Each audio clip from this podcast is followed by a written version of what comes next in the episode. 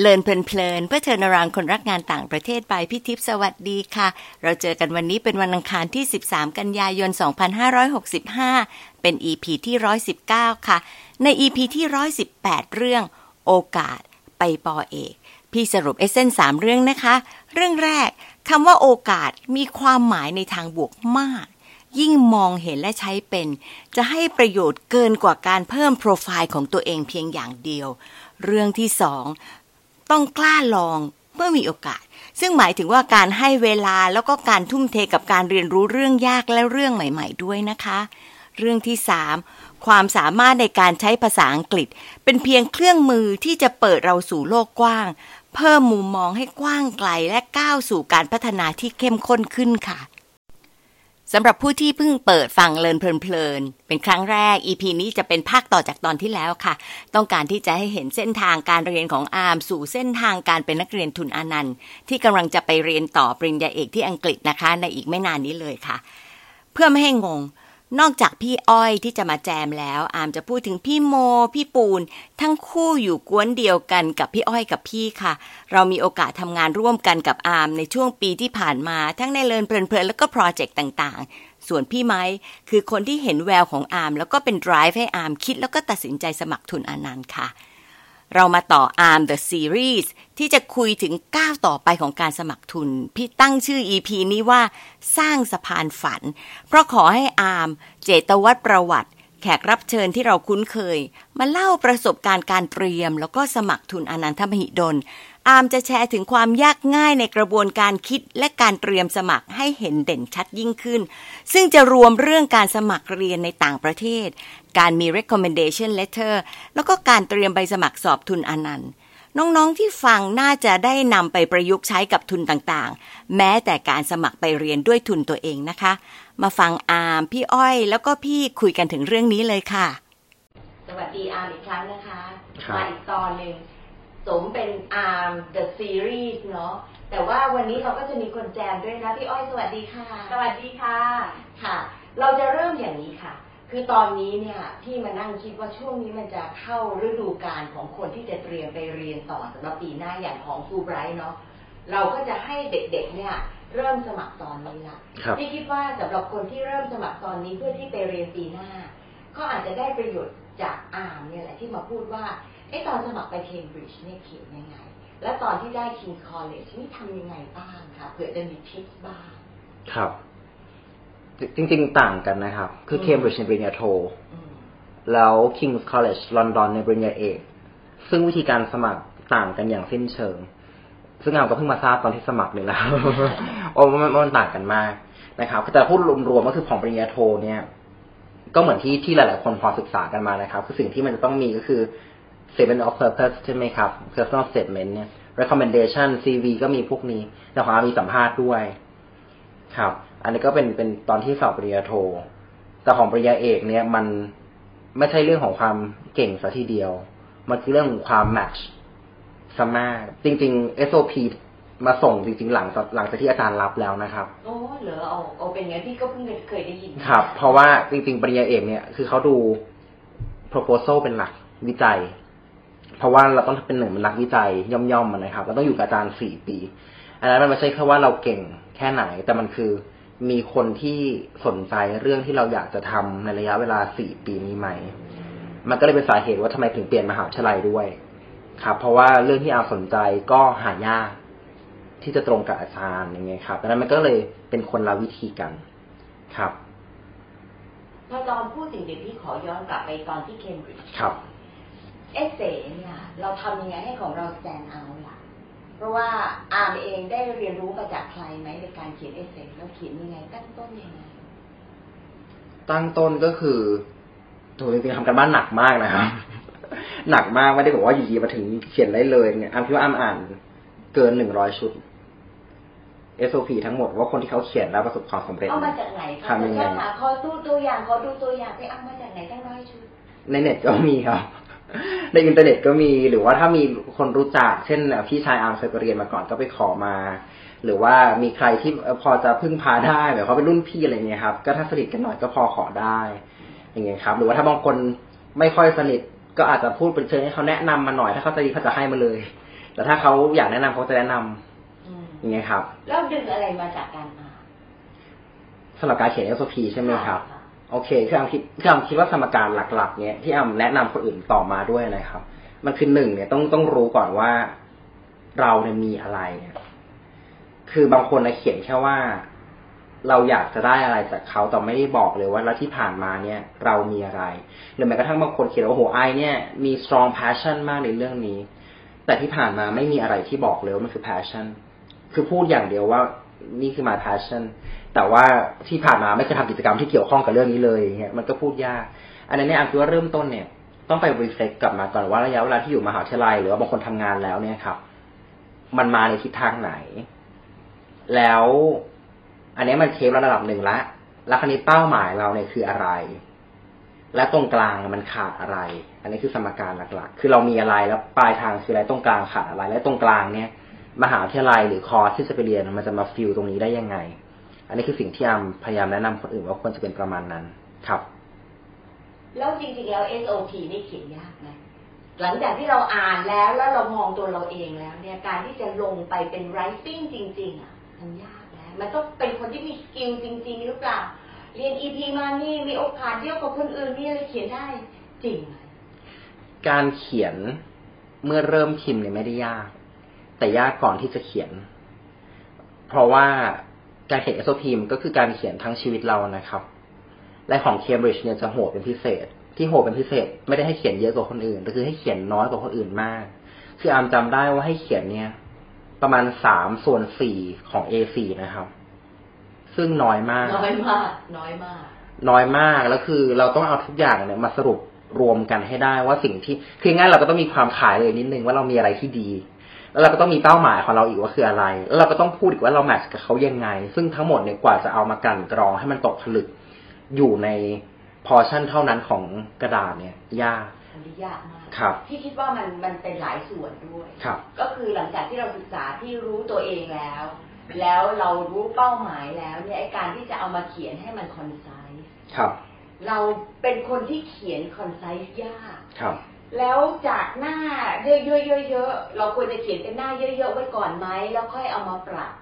วิธีของอาร์มคืออะไร ลงไปพยายามที่จะให้สามส่วนสี่เลยไหมหรือทำยังไงในการเขียนทุกครั้งที่อาร์มเขียนอะไรอาร์มร่างก่อนคำว่าร่างนี่คือทำเป็น bullet point ก่อนอย่างเงี้ยครับ แล้วก็ต้องตัดไปตัดมา อย่างเงี้ยครับ แล้วถ้ามันเริ่มนิ่งแล้วเนี่ยอาจจะเอามาเขียนจริงได้ แต่ก็ต้องเข้าใจไว้ตลอดว่ามันจะไม่ใช่ดราฟเดียว ครับ ทุกอย่างที่อามทำเนี่ย มันมันยิ่งกว่า draft อะครับคือหมายถึงว่ามันต้องเจ็ดครั้งแปดครั้ง edit ไปเรื่อยๆ จนได้ฉบับที่เป็น final ครับ ใช้เวลานานเท่าไหร่จำได้ไหมในของเคมบริดจ์เคมบริดจ์นี่ใช้เวลานานครับหกเดือนในการเตรียมเตรียม และของ King's College ที่สำหรับปริญญาเอกซึ่งมันก็เปลี่ยนไปอีกแบบหนึ่งแล้วครับนะคะใช้เวลานานเท่าไหร่คะถ้า King's College ในเชิงที่ไปเรียนเนี่ยครับ ก็ตั้งแต่ จบปริญญาโทใหม่ ๆ ก็แล้วได้ offer เนี่ยน่าจะประมาณหกเดือนเหมือนกันเพราะ edit เยอะมากอืมครับ ให้คนอื่นช่วยไหมคะทั้งสองฉบับทุกอย่างที่ทำมีคนช่วยหมดครับอืมคือมีคนช่วยหมดนี่ไม่ได้หมายความว่าโอ้โหเกิดมาโชคดีมีคนเสนอความช่วยเหลือมานะครับแต่หมายถึงว่าอาร์มคิดว่ามันมีคนที่รู้มากกว่าเราอะแล้วบางที เขาก็อาจจะอยากช่วยเราได้คิดเอง คิดเองนะครับแต่คือหมายว่าก็ก็ขอความช่วยเหลืออาจจะมันคำว่าขอความช่วยเหลือไม่ได้เขาเขียนไม่ใช่ให้ใครเขียนให้นะครับทุกอย่างเขียนเอง แต่ก็อยากจะฟังความคิดเห็นของคนที่มีประสบการณ์มาก่อน ว่าเขาคิดว่าอย่างไร แล้วคิดว่ามันก็ช่วยได้มาก เพราะบางอย่างเนี่ย เราไปเดียวๆอย่างเงี้ย กับการที่เราฟังจากคนที่เขาผ่านมาก่อนมันก็ต่างกันมาก อย่างเงี้ยครับอามก็พยายามที่จะถามอาจจะเริ่มจากใกล้ ๆ ตัวก่อน แล้วบางทีอาจจะถามว่าเอ้ยแล้วมีคนรู้จักไหมที่พอจะช่วยได้อย่างเงี้ยครับ ก็ก็พอได้มาบ้างอย่างเงี้ยครับ แต่ก็ก็สอนให้รู้ว่ามีอะไรก็ขอความช่วยเหลือคนอื่นได้ ครับอืมแต่ก็อาจจะต้องมีวิธีการพูดหน่อยที่มันแบบว่าไม่ได้เหมือนกับไปขอให้เขาเขียนให้หรืออะไร คือพูดในเชิงขอคำแนะนำนะครับเพราะในที่สุดเราก็จะต้องลงด้วยความเป็นตัวของตัวเองลงไปในเอเซ่ให้ใช่ครับเนาะ โอเคคราวนี้ตัดภาพมาละ มาตรงในเรื่องของทุนอานันท์ละครับ เพราะว่าที่ชวนมาเพราะว่าหลายคนก็จะมีความรู้สึกว่าชีวิตนี้ทุนเนี่ย เกินเอื้อมมากหลายทุนที่เขามีอยู่อะไม่ว่าทุนอะไรก็ตาม แต่ละอย่างก็ยากไปคนละแบบครับแต่ทุนอานันท์เนี่ย มันก็ fit in กับอาร์มในลักษณะหนึ่ง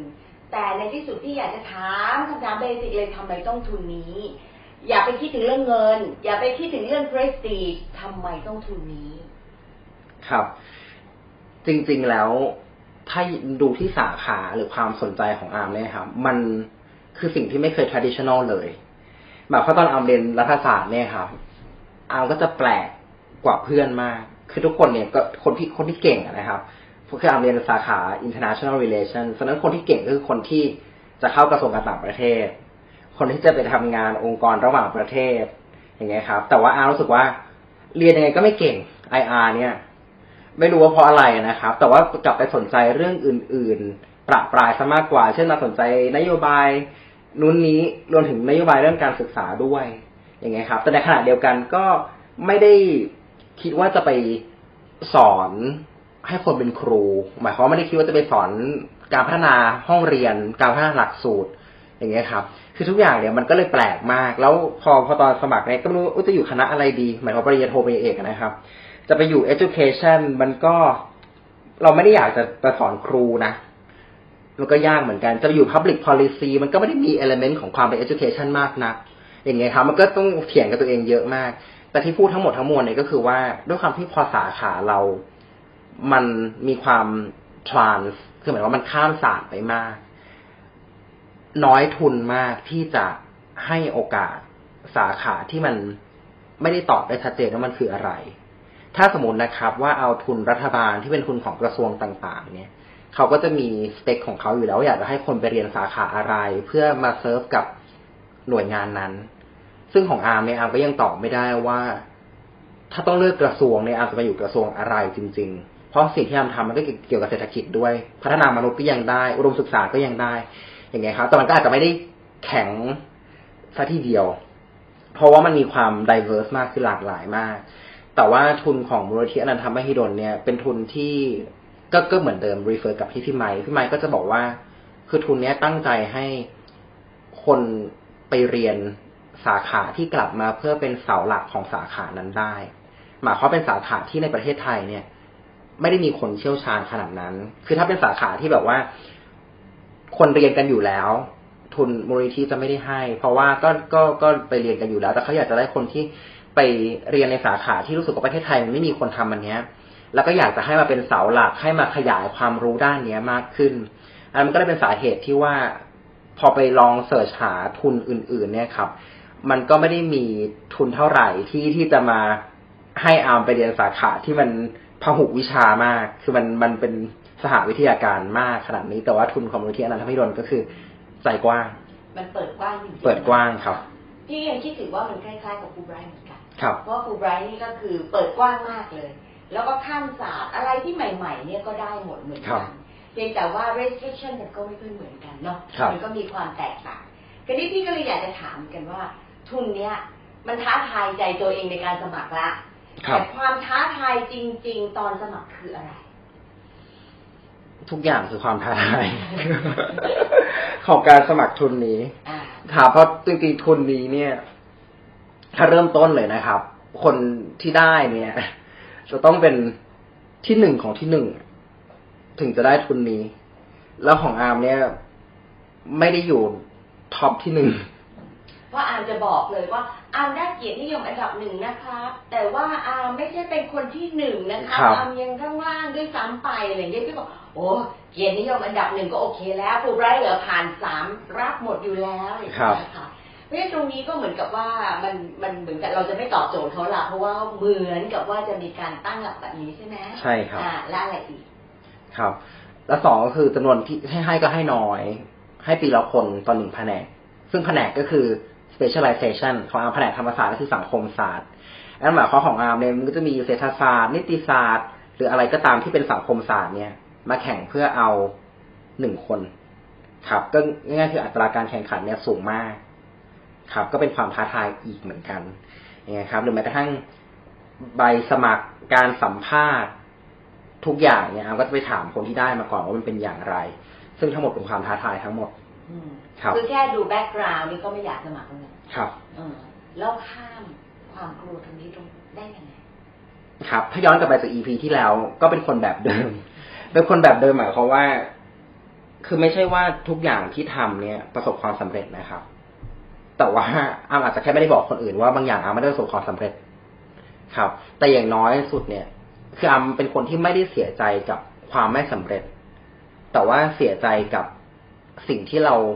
ไม่ได้ลองทำหรือว่าเสียใจกับทำไมเราถึงไม่ทำเต็มที่ อันนี้คือสิ่งที่เสียใจที่สุดกับ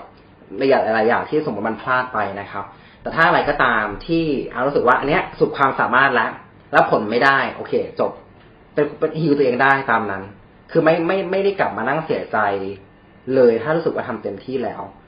ครับอืม growth mindset ชัดๆเลยอยากจะถาม ครับ เพราะว่าความที่อาร์มเนี่ย เป็นคนที่มี growth mindset เนาะการลองก็เลยทำให้ไม่ว่าอะไรก็ตาม ก็จะเตรียมเต็มที่ ตอนที่เตรียมเขียนสมัครทุนอันนั้นเนี่ย คนแนะเยอะมาก แล้วก็ไปเที่ยวถามคนเยอะมากด้วยเท่าที่พี่จำได้นะ ครับไปร่อนข้อมูลยังไงจากการแนะนำของคนนะมันไม่ง่าย ครับ เพื่อที่แสดงความเป็นตัวเองอะ่ะ ครับ คือเริ่มต้นที่ไปถามคนอื่นเนี่ย เพราะอาร์มก็นิสัยแบบเดิมนิสัยแบบเดิมหมายความว่า ไม่ได้คิดว่าสิ่งที่ตัวเองรู้หรือสิ่งที่สิ่งที่ตัวเองเชื่อเนี่ย มันจะ perfect อย่างเงี้ยนะครับคือไม่เคยคิดว่าสิ่งที่ตัวเองทำมัน perfect แต่ว่ามันจะทำให้ดีขึ้นได้ต่อเมื่อฟังคนอื่นๆอามก็รู้สึกว่าถ้ามีคนที่ถามได้อย่างอามถามพี่คิดถามพี่อ้อยถามพี่โมพี่ปูนเยอะมากหรือแม้กระทั่งรุ่นพี่พี่ไม้เนี่ย โอ้โหอามให้เขาช่วยจนจนเขาก็น่าจะบ่นอามเหมือนกันนะครับอย่างเงี้ย เยอะมากแต่อย่างน้อยเนี่ย ให้รู้ก่อนว่ามันมีความคิดเห็นอย่างไรบ้างต่องานที่เราทำออกมาเริ่มต้นทำเองก่อนนะครับทำดราฟเอง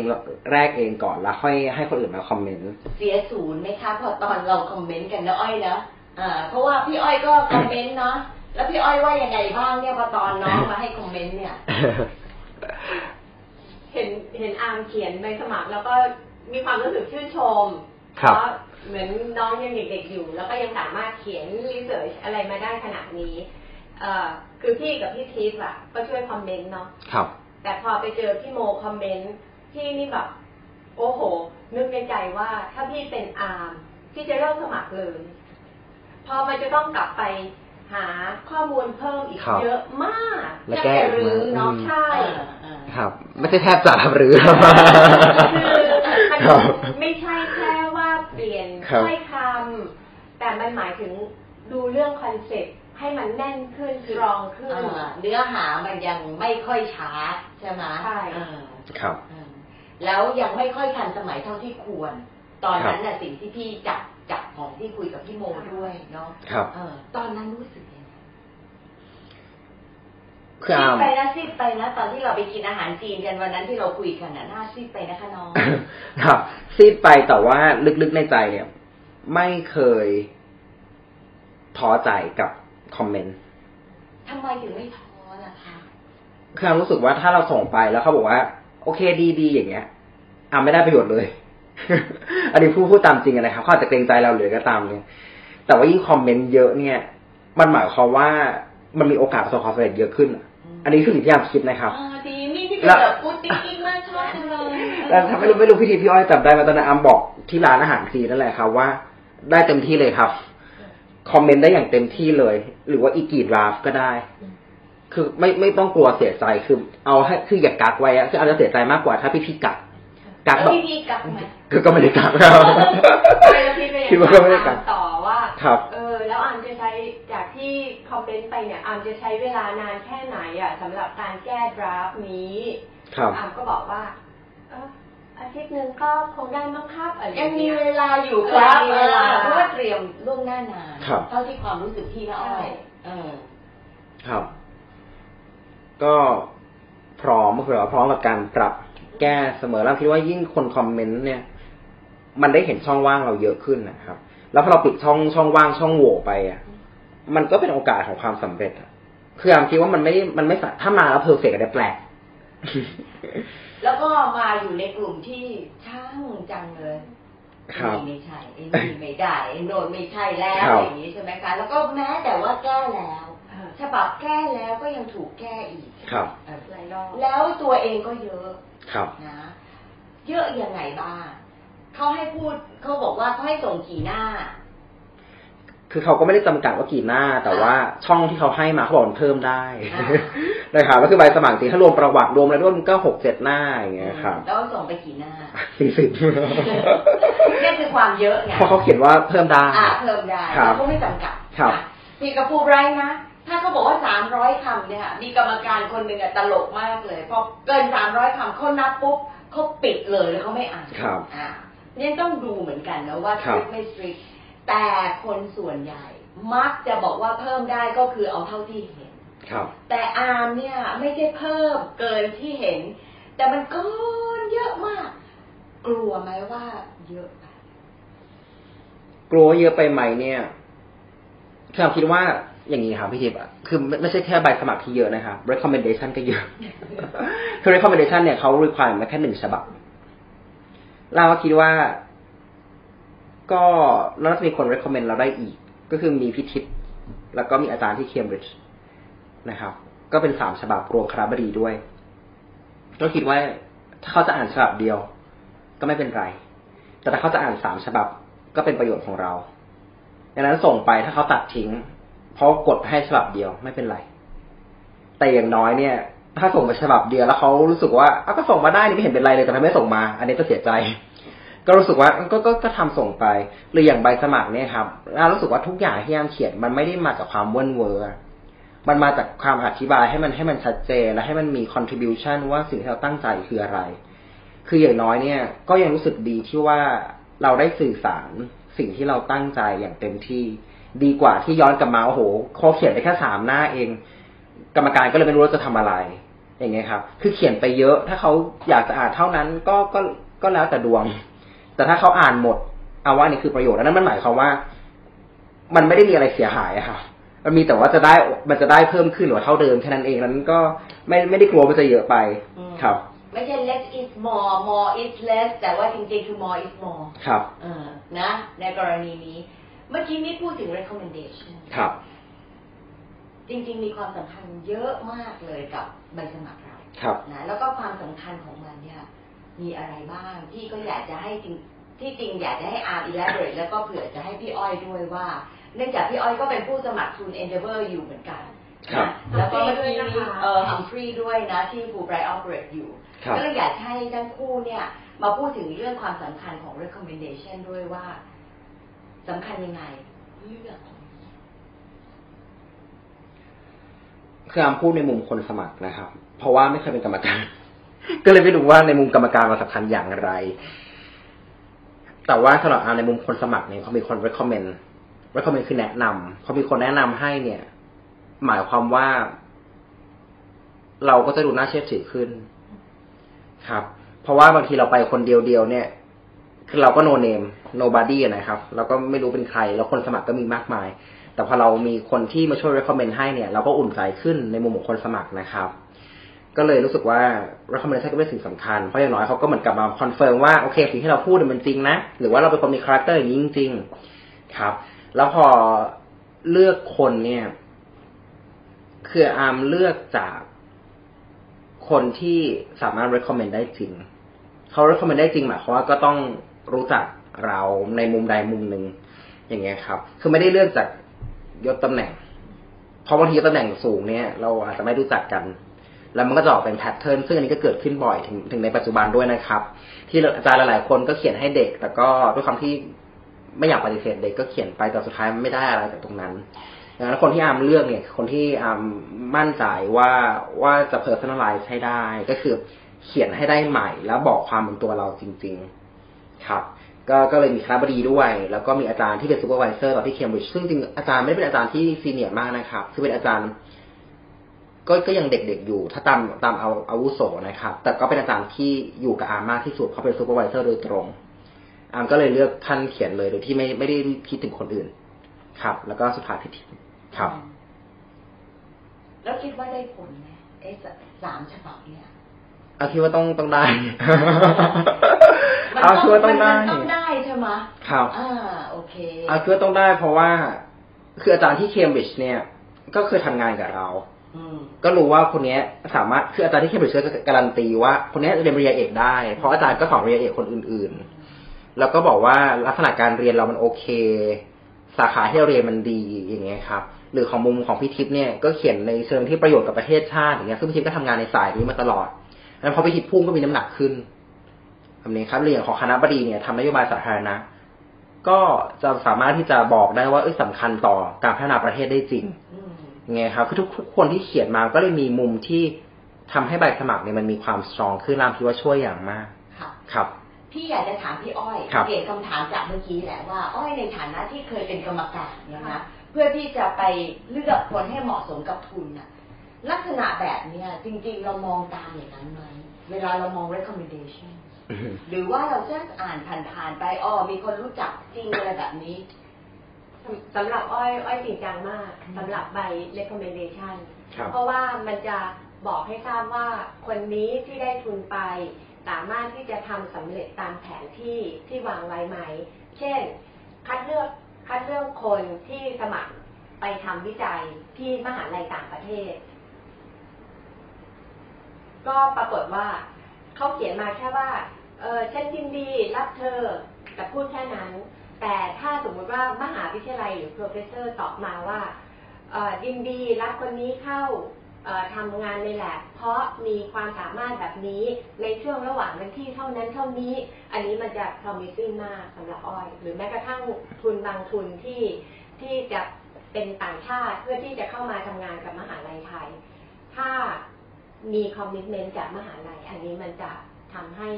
ใบ recommend strong แล้วก็ใบสมัคร strong ขึ้นมากอืมค่ะ แล้วสำหรับตัวอ้อยเองตอนที่ไปสมัครเนี่ยค่ะตอนที่เราคุยกันก็คือพูดถึงอาจารย์โทนี่ใช่นะคะค่ะไม่ได้รู้จักกันจริงจังค่ะแต่ว่ารู้ว่ามีความมุ่งมั่นในการสมัครทุนนี้ค่ะแล้วจะได้ประโยชน์อ้อยมั่นใจได้ยังไงว่าอาจารย์เขาจะเขียนได้ แล้วก็ทำให้เราสตรอง เนื่องจากว่า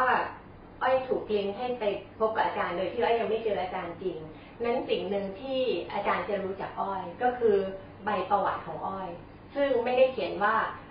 ชื่อนางสาวนี้เรียนจบปริญญาตรีที่นี่พศเท่านี้ แต่เขียนให้ให้เป็นความเรียงให้รู้จักว่าตัวอ้อยคือใคร แล้วก็มีความมุ่งมั่นยังไงที่จะสมัครทุนนี้ แล้วหลังจากที่สมัครทุนนี้แล้ว สิ่งที่อ้อยได้รับจากที่นี่อ้อยจะ contribu อะไรได้บ้างงั้นอันนี้คือจุดเริ่มต้นที่พอเขาอ่าน ซึ่งไม่ใช่ใบสมัครนะคะ เป็นแค่เขียนใบประวัติของตัวเองเพื่อแนะนำตัวเองค่ะค่ะ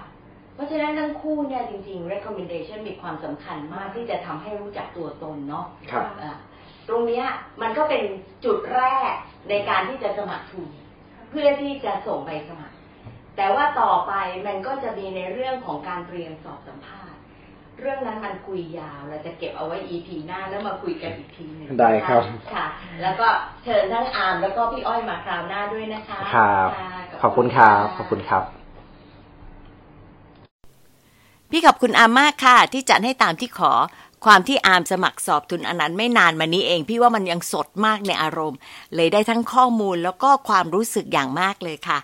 ครั้งที่แล้ว พี่สะดุดกับคำว่าโอกาส ครั้งนี้พี่นึกถึงคำว่าต่างเลยล่ะค่ะ จะตั้งเป็นเรื่องที่พี่สรุปออกมาเป็นสามต่างอย่างนี้นะคะ ต่างที่หนึ่งก็คือ ความเข้าใจถึงจุดเน้นที่ต่างระหว่างปริญญาโทและเอก ตอนเราสมัครเข้าเรียนในมหาวิทยาลัยต่างประเทศ เพื่อที่จะเตรียมการให้ตรงกับสิ่งที่เขา require อีกเรื่องหนึ่งที่ไม่แพ้กันเลยค่ะสำคัญมากก็คือวัตถุประสงค์ของแต่ละทุนที่เราต้องศึกษาให้เข้าใจ โดยรวม หน่วยให้ทุนก็ต้องมองละค่ะว่าคนที่สมควรจะได้รับทุนน่าจะสร้าง Impact ต่อประเด็นหลักของหน่วยให้ทุนยังไงบ้างนะคะ อย่างฟูไบรท์ค่ะ เรามองหาคนที่มีใจให้กับสังคม มีคุณสมบัติที่เป็น cultural ambassador ได้ ซึ่งก็มากกว่าการมองแค่คนเก่งในสาขาที่เรียน ส่วนทุนอนันต์ตั้งใจให้คนที่ไปเรียนกลับมาเป็นเสาหลักในกรอบสาขานั้นๆ ซึ่งอาจจะเป็นสาขาที่บ้านเรายังไม่มีความชำนาญ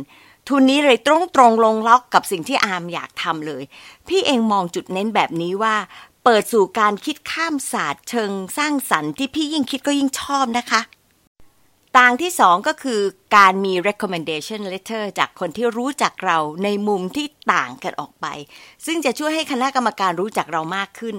การเลือกคนที่จะ recommend เป็นเรื่องที่ต้องคิดต้องเตรียมการ แล้วก็ต้องหาคนที่คุ้นกับเราพอที่จะยินดีเขียน แล้วก็เขียนให้ดูมีน้ำหนักดูน่าเชื่อถือขึ้น มันเพิ่มความอุ่นใจในมุมของคนสมัครว่า กรรมการที่อ่านก็จะเห็นความเป็นตัวตนของเราในด้านต่างๆ ได้ดีขึ้น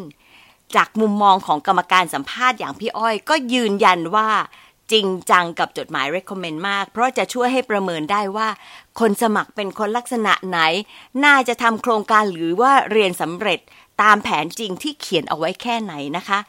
ในกรณีที่จำเป็นต้องมีคน recommend ที่อาจจะไม่ได้รู้จักกันจริงจังอย่างที่พี่อ้อยแชร์ สิ่งที่ช่วยได้ก็คือ แนะนำตัวเองที่ต้องเขียนชัดเจนถึงความมุ่งมั่น ผลงานที่ผ่านมาเรื่องราวที่แสดงถึงความมุ่งมั่นของเราในการทำ next step ด้วยค่ะ เรียกว่ามันเป็นการซ้อมเขียนเอเซไว้ชั้นหนึ่งก่อนด้วยซ้ำไปนะคะ อย่างพี่เองกับบางคนถึงแม้พี่จะรู้จักพอควร แต่พี่ก็ให้เขียนบางเรื่องบางประเด็นที่คนนั้นชอบ แล้วก็ได้เรียนรู้ เพราะเรื่องพวกนี้กลายเป็นสตอรี่ที่อาจจะมาปรับใช้ตอนเขียน recommend ได้ค่ะสำหรับอาร์ม ถ้าให้พี่เขียนตอนนี้พี่จะเขียนได้ดีขึ้นกว่านี้อีกค่ะ เพราะว่าได้รู้จักมากขึ้นจากการคุย แล้วก็ทำงานด้วยกันในโปรเจกต์ที่แตกต่างกันแทบจะสิ้นเชิง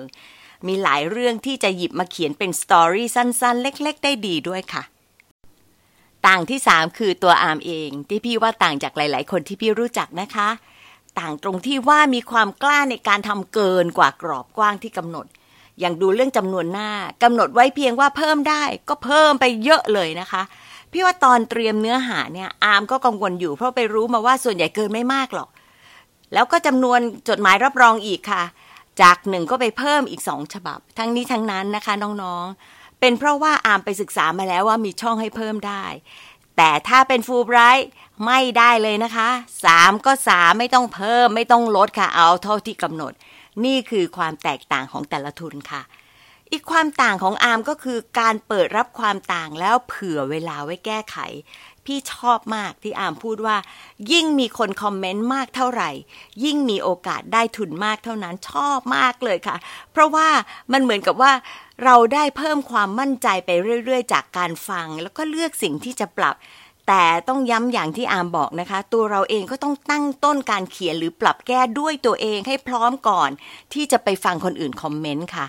อีกจุดหนึ่งที่พี่คิดว่า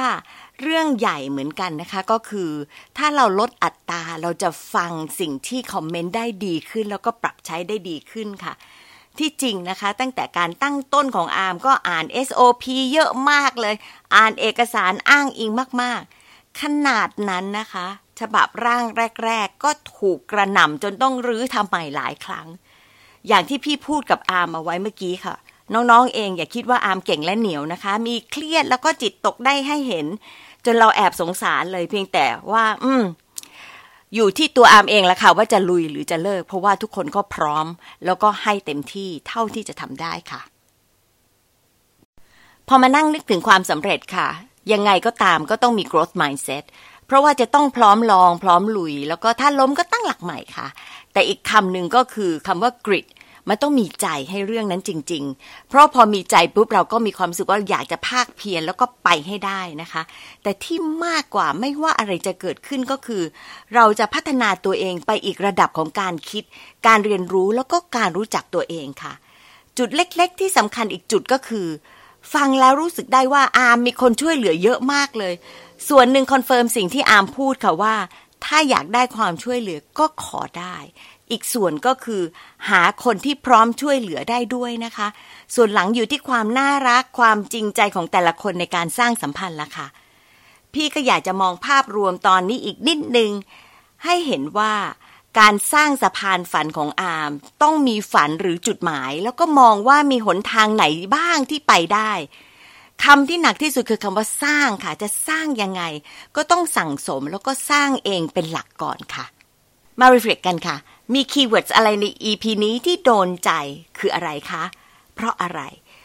ในส่วนของการสมัครเรียนแล้วก็สมัครทุน ประเด็นไหนที่ยากที่สุด เพราะอะไรแล้วน่าจะทำยังไงบ้างคะ ขอบคุณที่ตามฟังแล้วพบกันวันอังคารหน้านะคะ สวัสดีค่ะ